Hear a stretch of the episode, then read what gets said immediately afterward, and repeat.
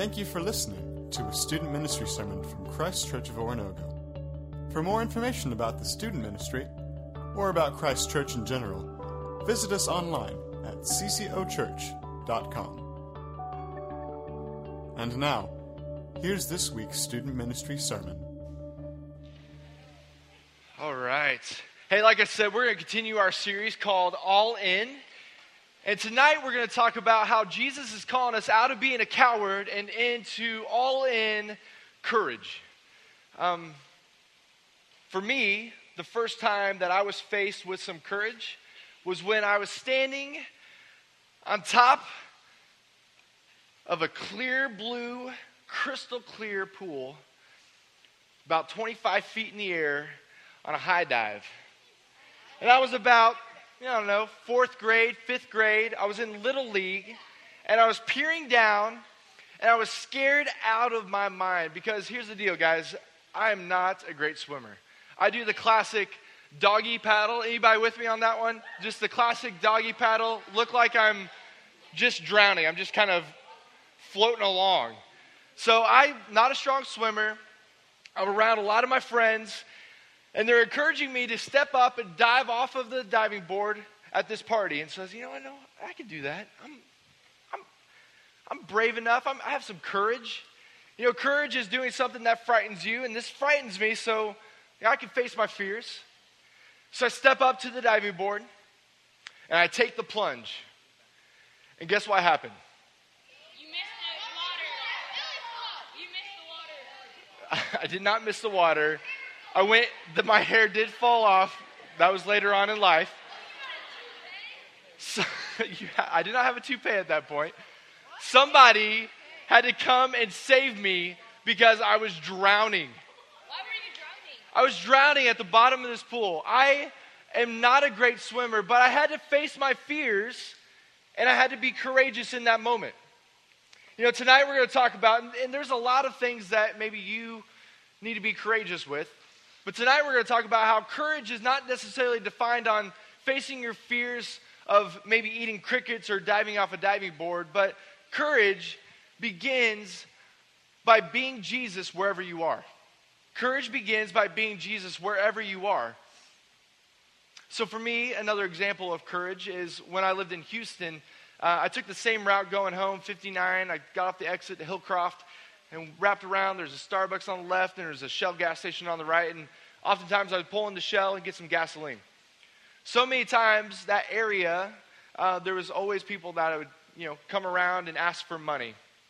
And so this one guy, his name is John, uh, came up to me as I was pumping gas, and he said, "Hey, hey, brother, can I, can I, could you, can I spare some change? Can I get some money from you?" And I said, "You know, sir, I, I don't, I don't give out money." But I sat there and talked to John. And some of the things that, you know, for me, if, if you're like me, uh, you kind of you know that jesus is calling you to maybe share a little bit about the gospel share about your faith share about him and it's so hard to do that right? It's so hard to be jesus where we are all the time. And i just felt like god was calling me to, to just share a little word with john. I ended up staying there for a couple hours just talking to john and, and hearing his story uh, that's a little form of courage that I displayed that night. And, you know, for me, it was stepping out of my comfort zone, uh, not being frightened or scared about the ridicule or the persecution or the things that he would say, but being able to stand firm in my faith and being able to share uh, who I am in Jesus. You know, we, we see glimpses of this throughout the scriptures of, of men, of mighty men displaying courage. You know, and Jesus is calling all of us uh, to a higher calling than what we sometimes like to admit that we are in. You know, oftentimes we think, man, what is my calling for, for life? And, uh, and so many times it's this future sense of, well, when I get older, or, you know, maybe future, you know, later on down the, the road, uh, those dreams will come true. But for each and every one of us, Jesus is calling us exactly where we are. When we put our trust and our faith in Him, we surrender to Him. Jesus is calling us to be courageous exactly where we are by being Him wherever we are. And so, a prime example of this is John the Baptist. John was a courageous dude. John was the cousin of Jesus. John was a radical, all right? He was one that was paving the way, and, and scripture set up John in this way. He fulfilled prophecy in Isaiah. There's one that's going to come and pave the way for the Messiah. He's not the Messiah, he's not Jesus, but he's the one that's going to call out from the wilderness, repent and be baptized. So, John, this hairy dude that's wearing you know, camel skin, that's wearing camel hair, that's eating honey uh, or locusts uh, covered with honey, that's just radical in so many ways, is being courageous exactly where he is, and he's calling everybody to come and be a disciple of Jesus. He's calling everybody to repent and be baptized. John is displaying courage. But what's interesting about John's story is that John didn't always, wasn't always bold in his story. You know, as we continue to see the John's story unfold, we see John at the very end of his life he's in imprisoned by King Herod. And he's in prison and he's, he's displaying this faith. He's displaying this boldness. He's displaying this courage. And yet, in the midst of that, he tells his disciples, he says, Go and, go and ask Jesus if he's really the one. This is John. This is Jesus' cousin. This is John that, you know, baptized Jesus. This is John that paved the way for Jesus. That was John that saw Jesus, flesh and bone. And yet, towards the end of his life, doubt starts to creep in. Yet, in spite of doubt, John continued his faith. And although he suffered great persecution, uh, being beheaded later on, he continued to be courageous wherever he was. Uh, this last week, we had an opportunity, and, and guys, we, we prayed for a group um, two weeks ago to go to the Dominican Republic. And this last week, uh, we were able to go. Uh, 17 students, high school students, and 12 leaders, including myself, went to the DR.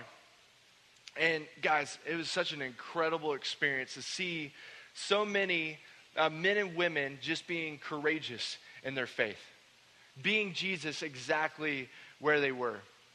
And so we were able to partner with an organization called Go Ministries. And one of the pastors that they uh, have brought up to lead a church, is, his name is Felix. And he's a pastor of a place called The Hole. And there's some pictures of, of The Hole where we were. Uh, right behind Logan, right there, is a river and they call it the hole because literally it's the, the garbage dump of the city. It's the, um, it's the place where all the water from the city runs. And it's not an active garbage dump, but it's littered with trash all over the place. And in the midst of all the trash in the river, there's um, people that don't have running water, don't have electricity, um, they, they don't have to, they can squat on the land. They don't have to pay rent.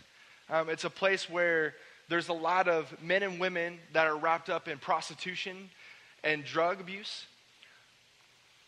It's a place that uh, often is described as the, one of the darkest places in Santiago. And in spite of the darkness, there's a man by the name of Felix who dedicated his life to be the pastor of this community. Uh, in spite of what everybody said about this place, he saw Jesus exactly where he was, and he saw Jesus in and through uh, the people at the hole. And so, Pastor Felix has been uh, the pastor there for over 10 years, and that's Pastor Felix in the middle there as we're praying for him. And throughout his time at the hole, he's been confronted with uh, young women, you know, 12 to 13 years old, uh, being raped and raising uh, kids at that age. He's, he's encountered uh, so much drug abuse and heartache. He's encountered um, death uh, physically, spiritually, emotionally, mentally. And yet he continues to be Jesus exactly where he is. He continues to display courage in spite of, I'm assuming, being full of fear so often. uh, an interesting story when, when Pastor Felix uh, started being a pastor at the Hole. He was, would just walk around the community and he would talk to people about their needs and he would just start to build relationships with people. And one of the drug lords uh, sent his posse out uh, to, to grab Felix and, and take him to his home. And so here's Pastor Felix being brand new to this community, uh, just trying to go out and share Jesus exactly where he is. And he gets taken by one of these drug lords. And he sits down in front of this, the king, you know, drug lord, the, the king dealer. And the dealer asks him several questions. He asked everybody these questions, people that were unfamiliar, or that he was unfamiliar with in this community. And so he's sitting down face to face Felix is sitting down face to face with this drug lord. And the last question he asks is, and it has to be a good one, is, what is it exactly that you're doing here? And Felix, with full courage, says, I'm here to be Jesus in this community. I'm here to show people who Christ is. And the drug lord looked at him and he said something that everybody is astonished by. He said, What can I do to help you? What can I do to help you? And then he said, I assure you that nothing will happen to you, the people at your church, and your church building. And to this day, in spite of being one of the poorest places in all of the Dominican Republic, there's not ever been a single break in of the church. And there's not been ever anything that's ever happened to the church or to Pastor Felix or that community. It's pretty amazing. But it took one man, like John, Pastor Felix, it took him to stand up and say, I'm going to display courage exactly where I am and be Jesus to these people. I wonder what it looks like for you to be Jesus exactly where you are. You know, maybe somebody comes to mind that uh, you just really need to talk about your faith with. You know, maybe it's a family member that you haven't been displaying courage and being Jesus to them.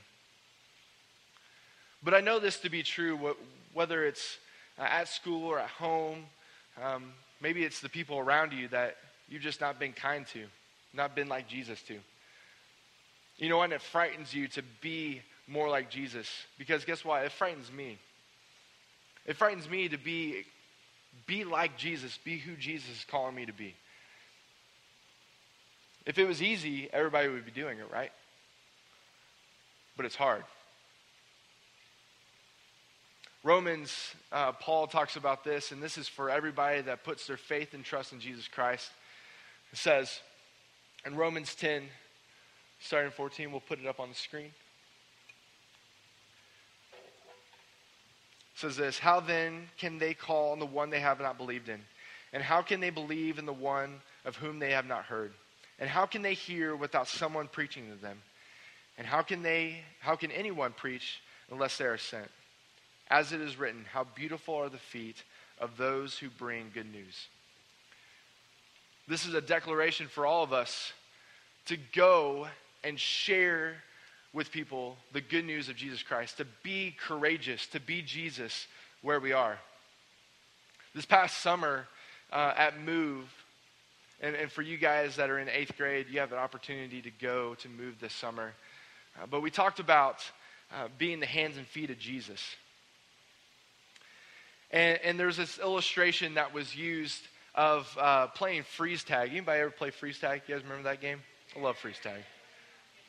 So there's, there's three different um, uh, opportunities in freeze tag. There's three different positions that you could be in. One, you could be the person that's tagging people. You're it, right? So you're the one that's tagging people. And then there's the one, the people that are they're running away. And so often you would run away and you would just go hide, you know, and just kind of chill there and just wait for somebody to find you.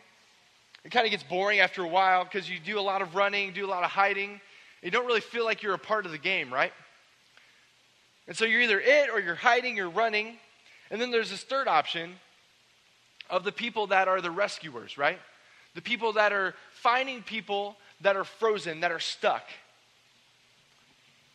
And the illustration is just that exactly what Paul is saying in Romans 10 is that we are called to be the rescuers. All of us that give our lives to Jesus, that have surrendered to Him, we are called not to go and hide, not to be coward, a coward, and just wait to be rescued, but to be a part of the team, to be a part of the mission, to go and to rescue. And so we are encouraged this summer to take some red shoelaces and to tie them up on our sneakers so that every time we, we looked at our feet, we'd be reminded of the passage in Romans 10. How beautiful are the feet of those who bring good news. And I don't have uh, shoelaces for everybody, but I wonder I wonder who in here tonight, something's just been stirring in their soul of, man, I, you know, I haven't been courageous. I haven't been Jesus where I am. I wonder, I wonder if you would take up the calling that's so clearly given to us by Jesus and bringing good news to those that need some good news. If that's you, I don't know, pick up the shoelaces and be the hands and feet of Jesus. Be all in.